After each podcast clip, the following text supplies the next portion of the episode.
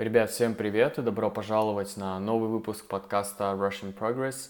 Сегодня у нас очень важная и интересная тема – это мат в России. И сегодня я постараюсь не произнести ни одного матерного слова.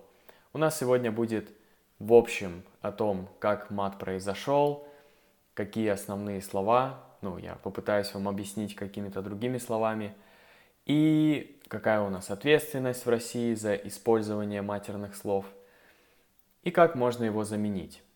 В конце мы обсудим также, стоит ли его вообще использовать или нет. Спойлер – да. И да, кстати, этот выпуск подкаста с полной транскрипцией, и к нему также прилагается видео, которое вы можете найти на Патреоне. Ссылочка в описании. Итак, начнем с, со слова «мат». И да, почему вообще я не хочу произносить мат? Потому что я думаю, что это может как-то негативно сказаться на рейтинге подкаста, поэтому, ну и также не все, возможно, хотят слышать мат. Поэтому все, что связано с матом, именно с самим матом, я буду публиковать на Патреоне. Там уже есть видео про мат, и все, что будет с ним связано, я буду публиковать там. Вот, но сегодня у нас просто о мате. Итак, мат. Как можно вообще называть мат? Мат у нас можно называть различными словами. То есть это э, ругань, это матерщина, это нецензурная лексика, абсцентная лексика и так далее. То есть названий куча, но, как правило, это мат, либо брань. Ну, или если вы пишете дисклеймер, если вам это пригодится на русском писать дисклеймер о мате – то вы пишете нецензурная лексика, содержит нецензурную лексику. Как мат произошел? Вообще, откуда слово мат? Мат, по одной из версий, это слово произошло от слова мать, и связано это с тем, что ты, когда материшь кого-то, ты посылаешь к матери, пошел к матери, да? Отсюда и происхождение. Сразу скажу, что я не историк, я могу заблуждаться, но это в общем, информация, которую я прочитал в интернете. И сейчас я могу вам прочитать определение мата в Википедии. Русский мат – матерный язык, матерная ругань, матерщина, устаревшая лая матерна. В русском и близких нему языках бранные слова и выражения, употребление которых не допускается общественной моралью, предназначенные преимущественно для оскорбления адресата – или отрицательных оценок людей и явлений. здесь я бы добавил, что не только отрицательных, но и положительных мы тоже используем для этого мат. Матерными считаются высказывания, в состав которых входят слова, образованные от матерных корней. И на самом деле этих слов не так много, базовых четыре. Как говорится, мат в русском языке стоит на трех китах. Первый кит – это мужской половой орган, второй кит это женский половой орган. И третий кит – это процесс совокупления мужчины и женщины. Но также еще добавляют четвертую черепаху, и это женщина с пониженной социальной ответственностью, распутная женщина. Собственно, вот, вот эти слова абсолютно категорически нельзя использовать в средствах массовой информации. С чего все началось? Началось все еще в Древней Руси, Существует версия, что мат к нам пришел от, татаром, та, да, от татаро-монгол, но это, как пишут в общем в интернете, это заблуждение. На самом деле мат использовался еще в Древней Руси, в Новгороде, на новгородских берестяных грамотах, то есть документах из коры э, березы писали мат. Вот и тогда в Древней Руси в основном использовали мат в всяких языческих обрядах. Изначально мат не считался матом, то есть это были просто обычные слова, и только когда Россия, Русь приняла христианство, стала православной в дальнейшем, уже мат начали пресекать, использование мата начали пресекать. Самые вот эти грубые слова, которые связаны с половыми органами и так далее – они заменились на аналоги какие-то из латыни и не только из латыни. Далее в 18 веке уже окончательно разделили литературный язык и мат. И в дальнейшем, ну, как бы использовать мат было уже э, мавитоном. Но, тем не менее, писатели, русские, некоторые русские писатели, поэты, они даже использовали, выступали с защитой русского мата, потому что это часть языка. Я, кстати, тоже выступаю э, на их стороне, потому что действительно это часть русского языка. И это такие поэты, как Пушкин, Маяковский, Есенин. Если вы введете их имя, фамилию и напишите мат, стихотворение с матом, вы найдете эти стихотворения. Но опять же были и те, кто выступали против мата, что говорили о том, что использовать мат это нехорошо. Такие люди, как Достоевский, например. Достоевский пресекал и осуждал использование мата. Потом у нас дальше был Советский Союз, где, конечно же, тоже пресекалось использование мата, по телевидению не было мата и так далее.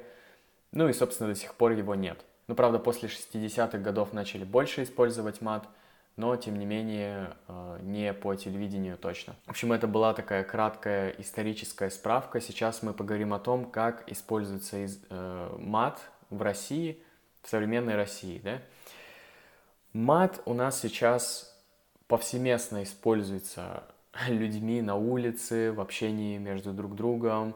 То есть, понятно, это зависит от э, ситуации, от контекста, от человека, с которым ты общаешься, насколько он близок и насколько ты хорошо или плохо относишься к мату.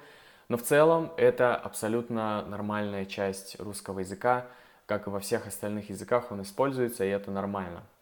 Очевидно, что по телевидению ты не услышишь никакого мата, и у нас даже запрещено использовать мат в СМИ, в средствах массовой информации – но помимо этого у нас, и я это сам недавно только узнал, у нас запрещено использовать мат в общественных местах. То есть за это предусмотрено административное наказание, штраф в размере от 500 до 1000 рублей. То есть, грубо говоря, если ты оскорбляешь кого-то, если ты нарушаешь общественный порядок, когда ты произносишь вот эти маты, то тебя могут оштрафовать, и тебя даже могут посадить на 15 суток. То есть до 15 суток ты можешь сидеть за решеткой. Это шокирующая просто информация, я никогда об этом не слышал, никогда не слышал о том, чтобы кого-то за это осуждали, кому-то, чтобы выписывали штрафы, но тем не менее это так. И что касается практики, я думаю, это будет выглядеть так. То, что ты, если будешь материться, тебе могут просто сделать предупреждение. Тебя могут предупредить, что не надо так делать, и все. Но если ты будешь настаивать, если ты будешь там оскорблять э, полицейского, то, конечно, тебе выпишут штраф. Я думаю, это нормальная практика во всех странах. Дальше, так как у нас законом запрещено использовать мат, хотя большинство людей, я думаю, об этом не знают, но, опять же, в силу определения на Википедии, то есть это бранные слова и выражения, употребление которых не допускается общественной моралью. Все-таки общественная мораль, она контролирует и в силу этого люди начинают использовать другие слова, начинают придумывать более мягкие какие-то аналоги, и об этих э, словах я хотел бы вам рассказать. Первое такое слово – это «офигеть». «Офигеть», когда ты удивлен чему-то, ты говоришь «офигеть». Также ты можешь сказать «обалдеть». Ну и то же самое может использоваться в качестве прилагательного. Офигенный опыт, обалденный опыт, обалденная еда.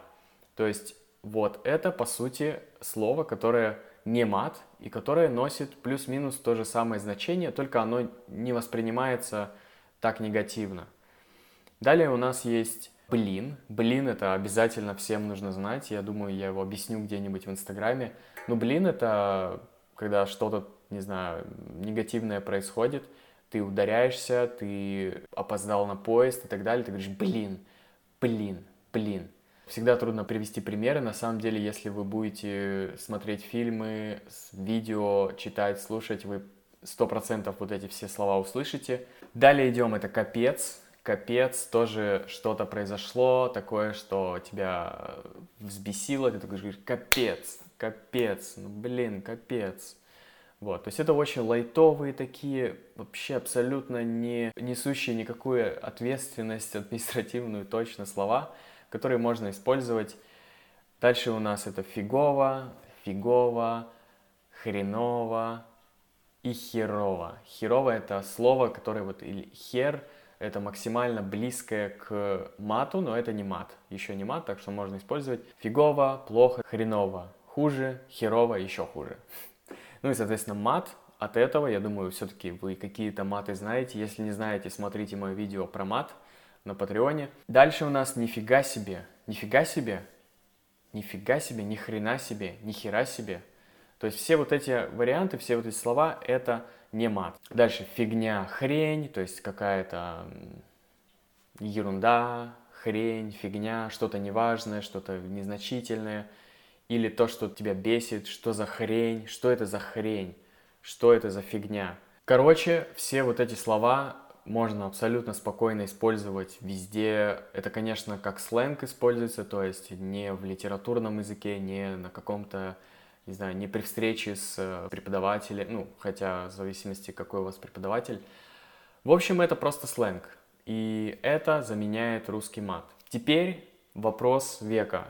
Стоит ли использовать мат в России? Конечно, да. Россия и русский язык э, не разрывно связаны с матом. Мат — это часть русского языка. Все с детства, там, не знаю, со школы точно начинают его использовать, слышат постоянно. Он повсюду, и несмотря на все запреты, на какие-то даже там наказания, все продолжают его использовать, потому что ну, хочется выразить вот эти эмоции, хочется разрядиться. И даже, кстати, я когда читал про мат, мат помогает очень разрядиться и снять какой-то стресс. То есть в плане психологии это даже хорошо. Конечно, мат повсеместно используется. Вы, если будете смотреть YouTube на русском, то постоянно можно услышать. Среди людей, которые чаще всего используют мат, это могу выделить Артемий Лебедев. У него сейчас э, есть канал активный, которым он занимается. Вот, если посмотрите любое видео, там постоянно мат. Далее у нас есть э, группа Ленинград, все творчество, которое основано на мате, у них везде, там в каждом слове мат. Собственно, да, полно других каналов. В общем, мат постоянно и повсеместно используется, его не услышать невозможно, но, опять же, нужно уметь его использовать, если вы еще недостаточно уверены то лучше заменить вот этими аналогами, о которых я говорил. Вы можете найти все остальные тоже в интернете. Когда вы приедете в Россию, вам обязательно нужно знать мат. Так что изучайте, но по поводу использования я бы подождал. Нужен довольно высокий уровень, чтобы чувствовать вот все нюансы русского мата. И я думаю, мы запишем еще со Стасом, своим другом, мы запишем еще один выпуск подкаста, в котором мы и стихи прочитаем с матами, и расскажем, как это все используется, какие самые популярные слова, расскажем просто предложения есть только из матов, и русские воспринимают это. То есть посмотрим, как вы это воспримете. И все это будет на Патреоне, так что заходите на Patreon, поддерживайте проект, и мы с вами услышимся в следующих выпусках. Пока!